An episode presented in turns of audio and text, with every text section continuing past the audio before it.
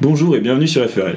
Avec 40 ans de carrière et 20 millions d'albums écoulés, Renaud est l'un des chanteurs incontournables et favoris des Français depuis ses grands débuts dans les années 70. À l'occasion de sa venue à Londres sur la scène de l'Eventim Apollo le 18 octobre prochain, nous réalisons une émission spéciale Renaud.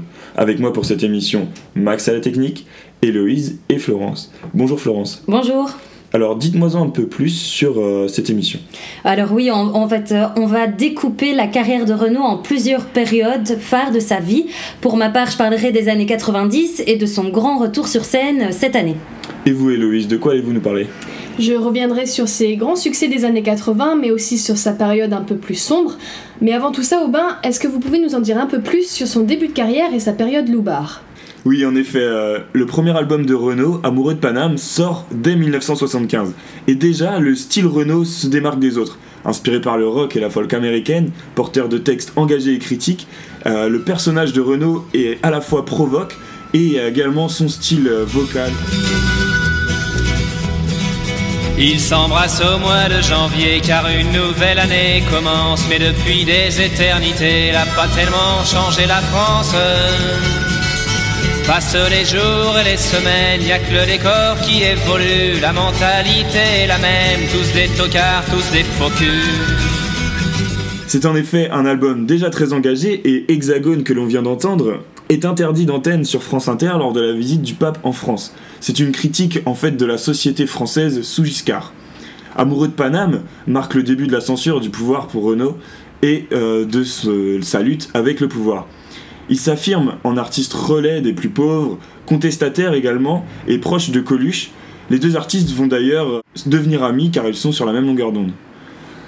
À 23 ans, c'est déjà donc le début du succès pour le jeune Renaud, et il se fait repérer par de nombreux artistes, parmi eux Hugo Frey, l'un de ses idoles, est particulièrement marqué par sa rencontre avec Renaud.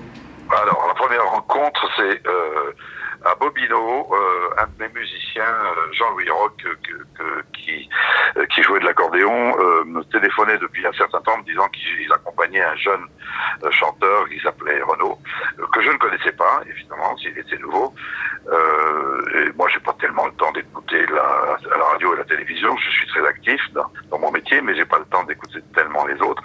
Et il me dit, il parle beaucoup de toi sur scène. Il a l'air de t'aimer beaucoup. Il parle de Brassens et de toi. Tu, devrais venir le voir. Donc euh, je vais à Bobino, euh, un petit peu, pas, je veux pas dire contraint et forcé, mais enfin j'y vais un peu comme ça par politesse, ne sachant pas très bien ce que je ce que je vais voir. et là, je prends un coup sur la tête incroyable. Je vois un garçon d'alors charmant, euh, physiquement drôle, séduisant avec sa dans sa salopette américaine rayée bleue là, celle que la tradition des, euh, que l'on voit dans les films, dans les westerns. Et, et euh, il chante du brûlant euh, magnifiquement. et ensuite, il chante ses chansons et je sors fasciné par, par ce que je viens de découvrir. Je vais le voir dans les coulisses. Et comme il avait, il disait du bien de moi sur scène, effectivement, beaucoup de bien, je vais dans les coulisses après le spectacle et je lui dis bonjour. Euh, je suis venu euh, te rencontrer et, euh, on les quitte. On les quitte à partir du moment où il disait beaucoup de bien de moi, il fallait qu'il sache que j'allais en dire autant de lui pendant sur son, sur son talent. Et, et, voilà, nous sommes devenus amis à partir de ce moment-là. On s'est revus plusieurs fois par la suite, dans d'autres circonstances. Mais la première fois, puisque c'était votre question, c'était à Bobino je ne saurais pas vous dire à quelle année, mais enfin c'était ses débuts. Le début de la notoriété coïncide avec le nouveau look de Renault. Blouson noir, bandana, moto et Santiago. Le personnage Renault tel qu'on le connaît est dès lors créé dans les années 70. À l'époque, bah, c'était, euh, euh, il était en pleine bourre, euh, il n'y avait pas naturellement le, le, passé qu'il a actuellement, donc moins, de, moins de pression, c'était super cool.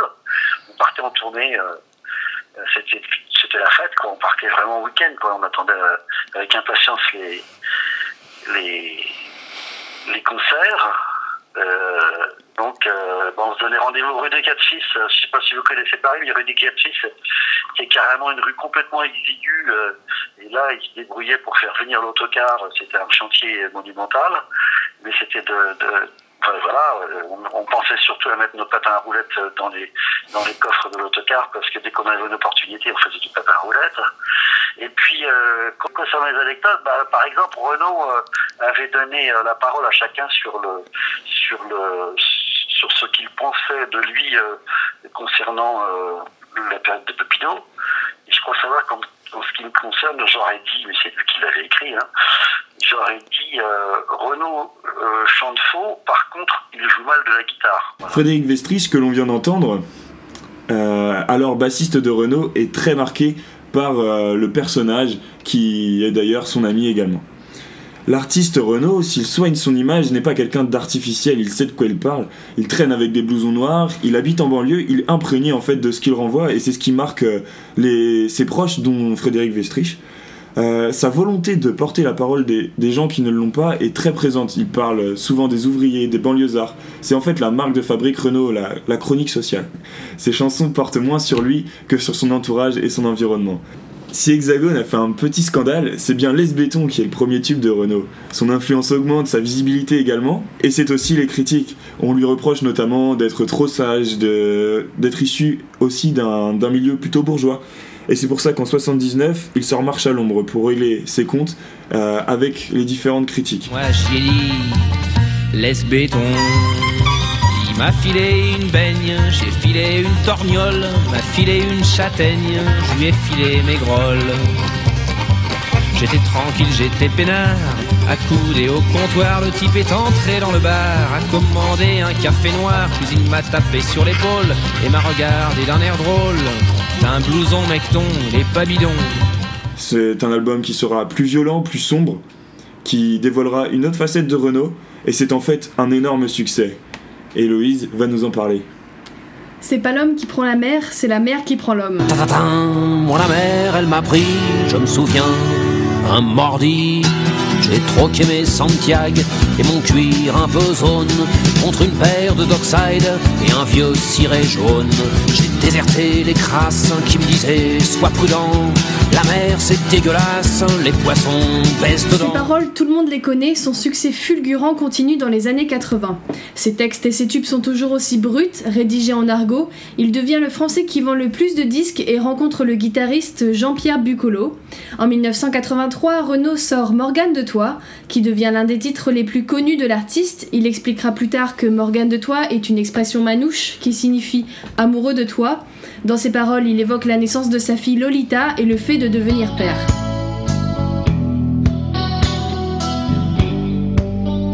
Lola, je suis qu'un fantôme quand tu vas où je suis pas.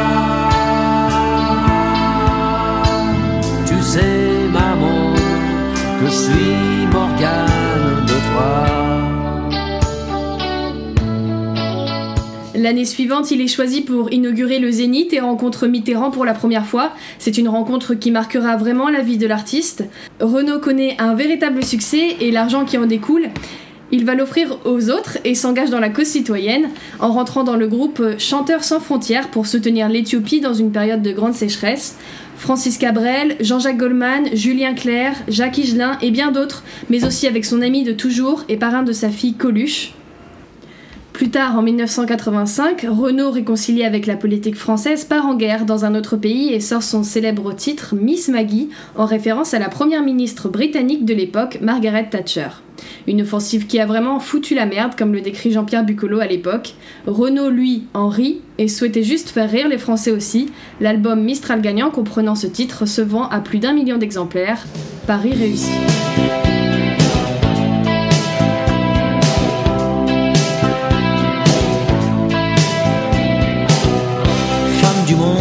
Bien putain qui bien souvent est les mêmes. Femme normale, star ou boudin, femelle en tout genre, je vous aime. Même à la dernière déconne, je veux dédier ces quelques vers issus de mon dégoût des hommes et de leur morale guerrière. Car aucune femme sur la planète sera jamais plus con que son frère, ni plus fière, ni plus malhonnête, à part peut-être Madame Thatcher. De Mistral gagnant, la chanson qui a donné le nom à l'album entier, le titre vient du nom d'une ancienne confiserie, le Mistral gagnant, une chanson dans laquelle le chanteur parle de ses souvenirs, de son enfance et qui est destinée à sa fille Lolita. Ce titre est imprégné de la mélancolie du chanteur, exprimée à travers ses bonbons aujourd'hui disparus, comme le temps qu'on ne peut pas récupérer. Au début, Mistral gagnant ne devait pas figurer sur l'album car Renaud pensait qu'elle était trop personnelle et n'intéresserait pas grand monde. Et pourtant, 30 ans plus tard, Anthony Martin, journaliste à RTL, nous confie son succès retentissant. C'est-à-dire que les Français, dans un sondage qui date, je crois, il y a deux ans, ont choisi euh, parmi toute une liste de chansons la chanson, leur chanson française préférée. Il y avait plein d'auteurs, compositeurs et interprètes. Hein. et ils ont choisi Mistral gagnant c'est-à-dire devant euh, Brel, devant Léo Ferré, euh, devant qui sais-je. En tout cas, voilà, ils ont choisi spontanément à travers ce sondage, euh, devant Brassens même, qui est euh, le maître absolu de Renault, ils ont choisi euh, Mistral gagnant de Renault. Voilà, ça c'est la chanson préférée de tous les temps des Français. tant qu'il y en a. Te parler du bon temps qui est mort ou qui reviendra en serrant dans ma main tes petits doigts donner à bouffer à des pigeons idiots, leur filer des coups de pied pour de faux. Et entendre ton rire qui lézarde les murs, qui sait surtout guérir mes blessures. Te raconter un peu comment j'étais minot et bon bec fabuleux. Compliqué chez le marchand, car en sac et minto, caramel à un franc. Et les Mistral gagnants. Le 19 juin 1986, lors de la mort de Coluche, Renaud lui dédie une chanson, Putain de camion. Putain, c'est trop con, ce putain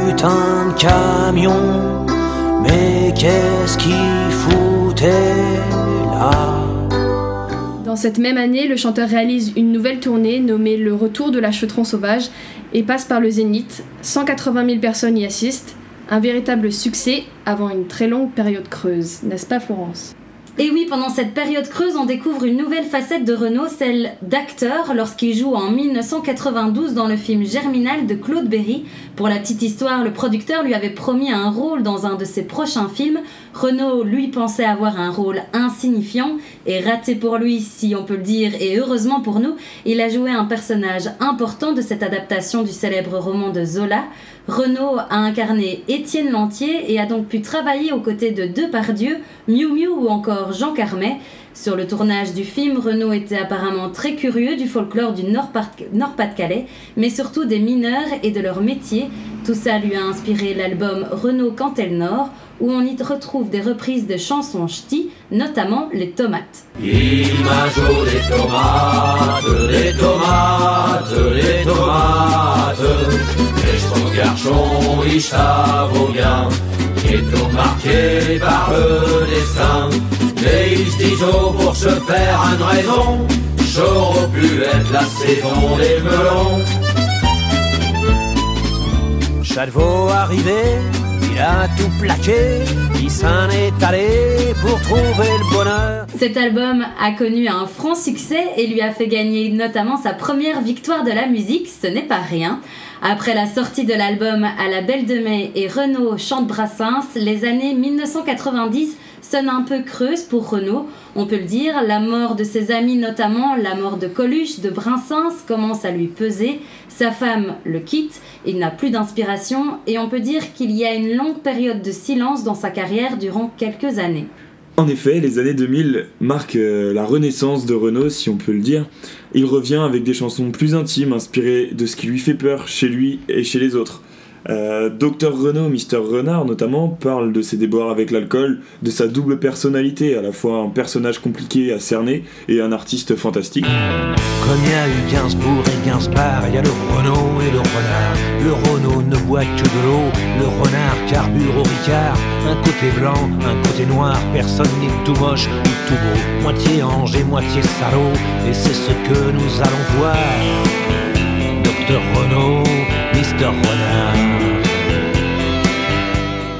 Renault est également très préoccupé par euh, la situation internationale et euh, le 11 septembre 2001 l'affecte énormément. Il écrit à cette occasion le tube Manhattan Kaboul qui chantera en duo avec Axel Red. C'est un véritable succès et le pacifisme devient une cause première défendue par Renault. Petit portoricain, bien intégré, quasiment new-yorkais. Dans mon building tout de verre et d'acier. Je prends mon job, un rail de coke, un café. Petite fille afghane, de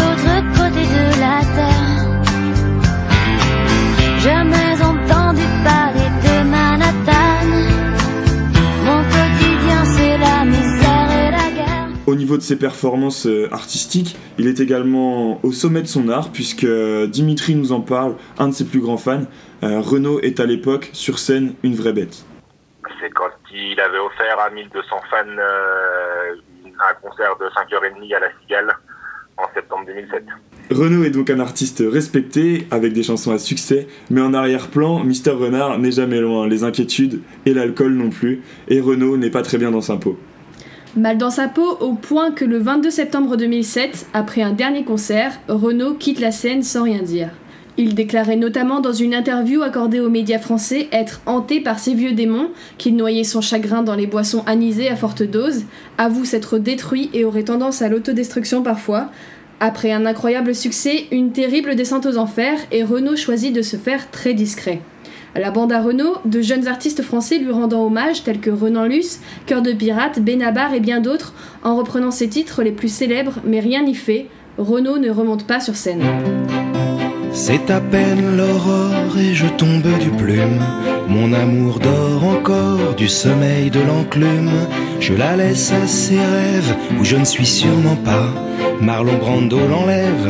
Qu'est-ce que je foutrais là? Sur un cheval sauvage, ils s'en vont ridicules. Dehors y orage, ils sont mouillés. C'est nul. Moi j'affûte mes gaules pour partir à la pêche, musette sur l'épaule, saucisson, bière fraîche.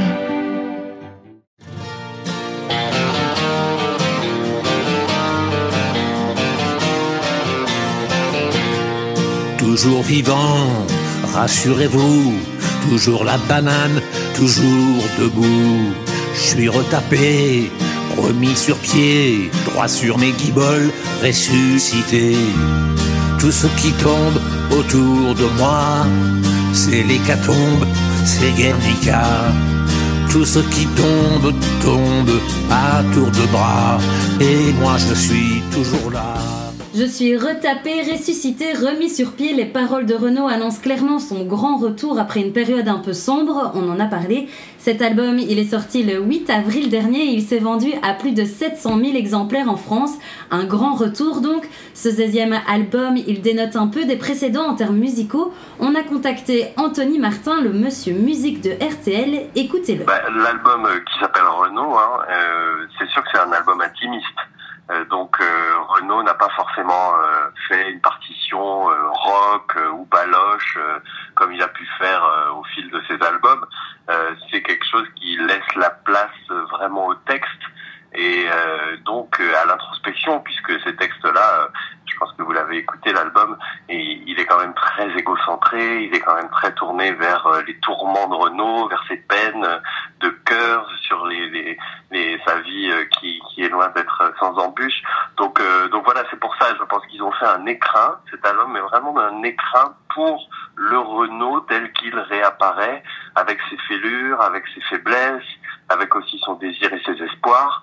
Euh, mais euh, du coup, c'est évidemment pas un album qui, qui tient euh, sur euh, l'énergie euh, euh, musicale. C'est de très belles mélodies, mais effectivement dépouillées, qui laissent vraiment sa voix au cœur et ses mots au cœur du disque. Donc, donc c'est pour ça qu'il n'y a pas cette tonalité peut-être rock and roll. C'est pas un album très dansant, c'est pas un album rock comme Renault a pu en faire avec effectivement des guitares électriques. Là, c'est un album beaucoup plus introspectif. Si l'album est quelque peu égocentrique, il mélange un peu tout ce que Renaud est et a toujours été finalement un militant qui rend hommage aux attentats de Charlie Hebdo avec la chanson J'ai embrassé un flic par exemple. Alors je l'ai approché et j'ai embrassé un flic.